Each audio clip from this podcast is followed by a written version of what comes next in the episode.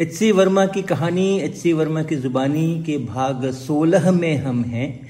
और Patna science college का वर्णन मैं कर रहा था कि मेरा जब 1969 में वहाँ पर वेटिंग लिस्ट से एडमिशन हुआ और बी सेक्शन में मेरा नाम लिखा गया तो उसके बाद वहाँ किस प्रकार के मेरे अनुभव आए? बड़ी बड़ी बिल्डिंगें, फिजिक्स डिपार्टमेंट की अलग से बहुत बड़ी सी बिल्डिंग और बड़े बड़े क्लासरूम केमिस्ट्री डिपार्टमेंट का भी वैसा ही mathematics Hindi English administrative block के अंदर में उतने बड़े बड़े क्लासरूम तो नहीं थे, लेकिन फिर भी काफ़ी बढ़िया उसकी भी एक अलग से बिल्डिंग हुआ करती थी।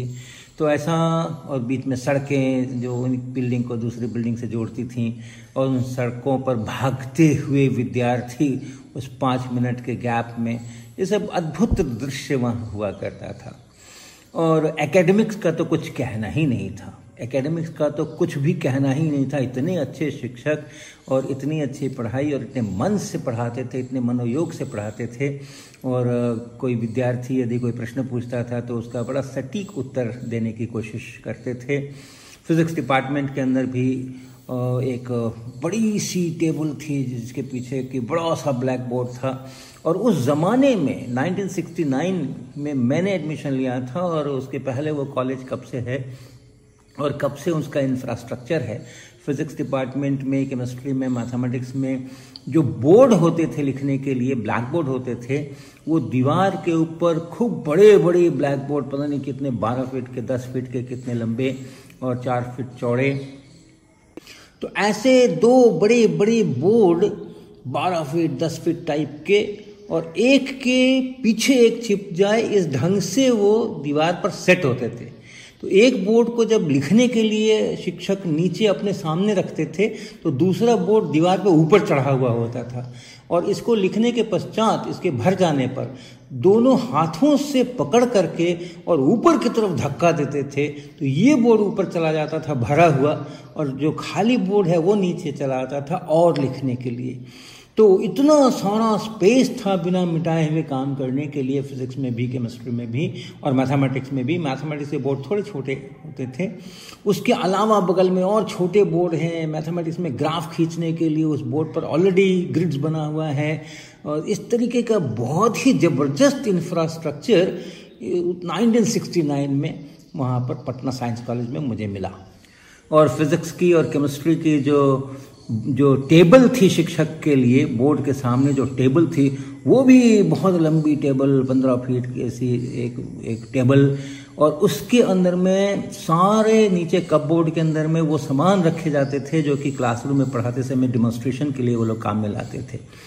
उसके अलावा पीछे जो कमरा था स्टाफ रूम था, उसके लेक्चर हॉल के पीछे, उसमें भी बहुत सारे सामान रखे होते थे। और जब कभी कोई विषय पढ़ाना होता था तो उससे संबंधित चीज़ें टेबल के ऊपर ला करके हमें दिखाया करते थे चीज़ों को और उसके आधार के ऊपर पढ़ाया करते थे। उस टेबल के अंदर में गैस की पाइपलाइन थी। अगर कहीं कुछ हीट करना है, कुछ गर्म करना है तो उसके लिए बर्नर्स थे केमिस्ट्री में भी और फिजिक्स में भी। तमाम प्रकार की सुविधाएँ थी क्लासरूम इतना मॉडर्न क्लासरूम 1969 के अंदर में वहाँ था, जितना कि मैंने बाद में दूसरे कहीं पर भी अभी तक नहीं देखा उस उस तरीके का क्लासरूम तो ऐसा वहाँ इंफ्रास्ट्रक्चर और वैसे ही शिक्षक, वैसे ही समर्पित शिक्षक केमिस्ट्री में मैथमेटिक्स में, इसमें हिंदी के हमारे जो शिक्षक थे, जगदीश नारायण चौबे जी, अद्भुत अद्भुत शिक्षक थे, उनकी बातें इतनी अच्छी लगती थी, उनकी भाषा सुनने में इतनी अच्छी लगती थी। रश्मि रथी हमारे कोर्स के अंदर में था, वो पढ़ाया करते थे, उसका वर्णन किया करते थे। कभी कभी हम लेट कोई हो जाते थे क्लासरूम में आने में तो उस पर व्यंग कसना, या क्लास में अगर बैठ करके और गाल पर हाथ रखा हुआ है हमने तो उस पर व्यंग कसना तो बहुत ही बहुत ही मधुर व्यंग होते थे उनके। हमें बड़ा ही आनंद आता था। अंग्रेज़ी के हमारे शिक्षक शालेश्वर सतीश प्रसाद और पी बी शरण, ये सब लोग एक से एक बढ़ कर के शिक्षक वहाँ पर और एक से एक बढ़ कर के वहाँ पर आनंद। बहुत ही बढ़िया एकेडमिक्स और सबसे जो खासियत थी, वो थी उनकी प्रयोगशालाएँ। जो हम शुरू शुरू में फ़र्स्ट ईयर में जब गए थे 1969 में तो उतनी बड़ी प्रयोगशाला, इतनी, इतना बड़ा हॉल और उसके अंदर में इतने सारे टेबल बीच में और दीवारों के सहारे, खूब सारे, एक साथ पचहत्तर विद्यार्थी उसके अंदर में प्रयोग करने के लिए जाते थे। सामान्यतः दो दो लोगों का हमारा पेयर बनता था। दो लोग मिलकर के एक एक्सपेरिमेंट करते थे कभी कभी अकेले भी करते थे। और दोनों तरफ़ इतना बड़ा हॉल था कि उसके दोनों तरफ़ शिक्षकों के बैठने की टेबल थी और सामान इशू कराने की अलमारियाँ और लोग थे, दोनों साइड में।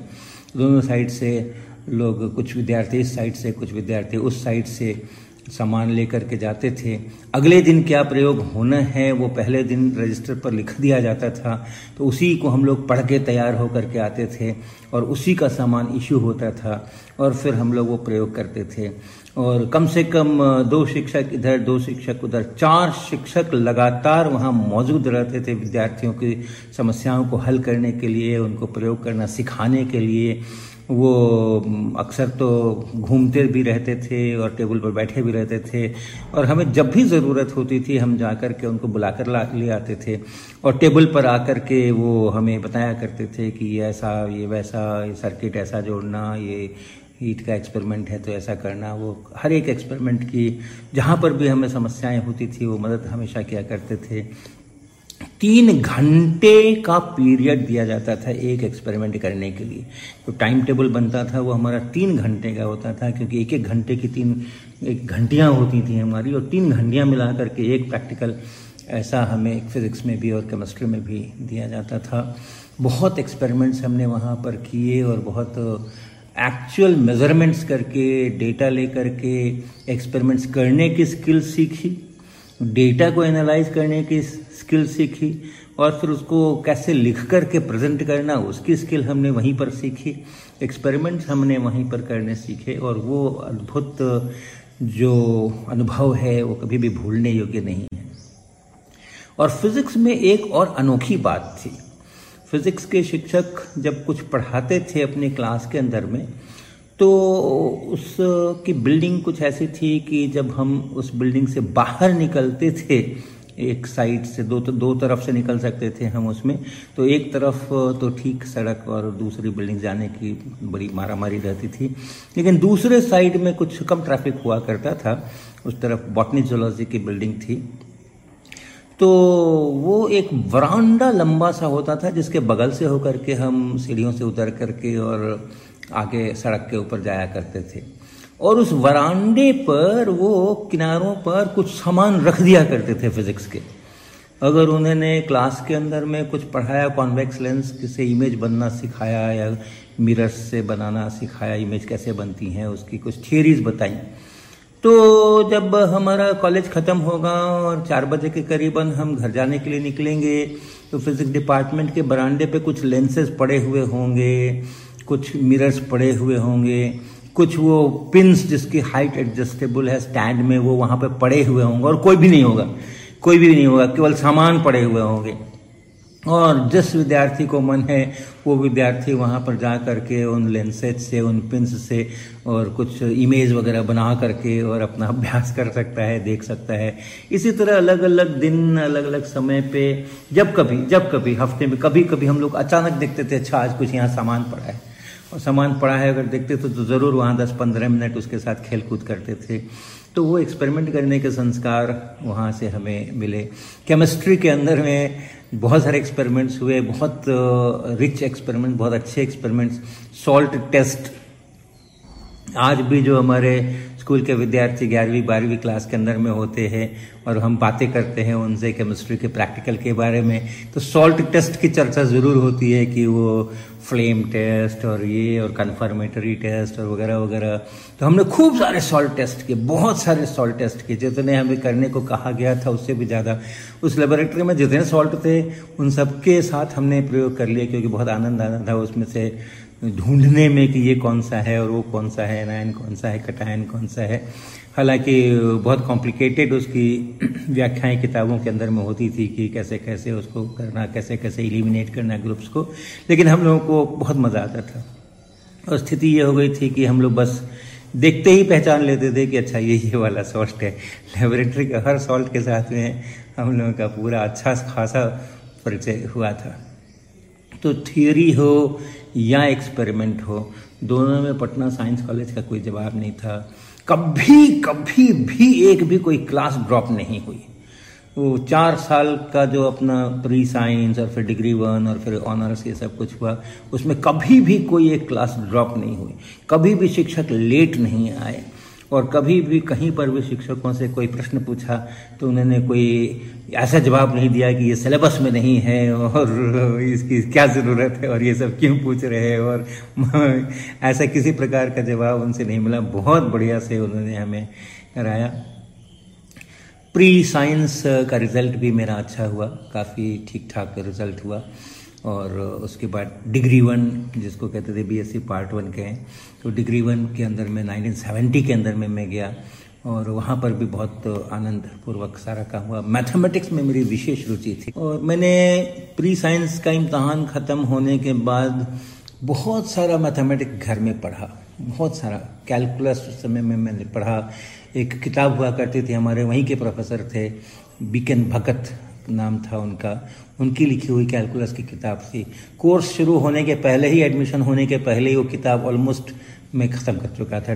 तो ऐसे करके मैथमेटिक्स में मेरा ज़्यादा था और शायद मैं मैथमेटिक्स ही में आगे बढ़ता।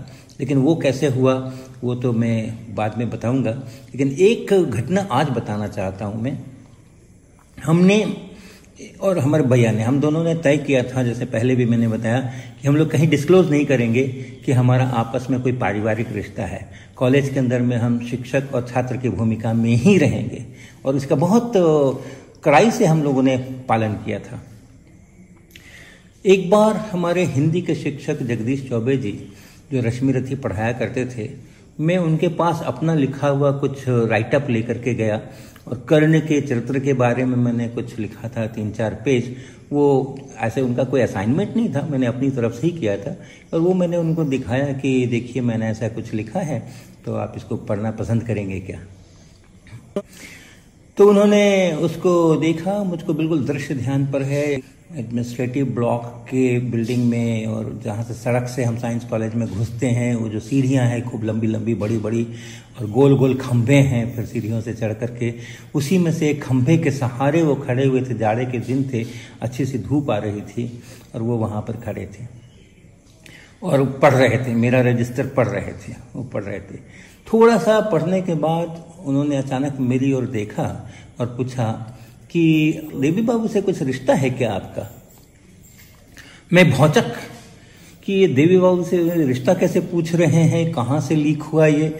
लेकिन, बहुत ही स्वाभाविक मुद्रा बनाते हुए और ऐसा दिखाते हुए कि मैं बिल्कुल भी इस तरह के की बात नहीं है, ऐसा दिखाते हुए मैंने कहा कि हाँ है ना, रिश्ता है ना, वो मेरे मैथमेटिक्स के शिक्षक हैं और मैं उनका छात्र हूँ। अच्छा अच्छा ऐसा कह के उन्होंने फिर से पढ़ना शुरू किया। थोड़ी देर और पढ़ा उन्होंने, फिर मेरी तरफ़ देखा और फिर पूछते हैं कि शिक्षक छात्र तो ठीक है, लेकिन वो आपके फैमिली रिलेशंस में कुछ लगते हैं क्या? पारिवारिक कोई रिश्ता है क्या आप दोनों का? अब मेरे पास कोई उपाय नहीं था, मुझको उनको बताना ही पड़ा।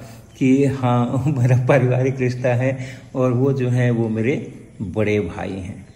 और फिर, लेकिन मुझको बहुत आश्चर्य हुआ कि ये ऐसा क्यों पूछ रहे हैं और कैसे इनको, क्या सुराग कहाँ से मिला है और क्या हुआ है जो ये पूछ रहे हैं और आज ही क्यों पूछ रहे हैं?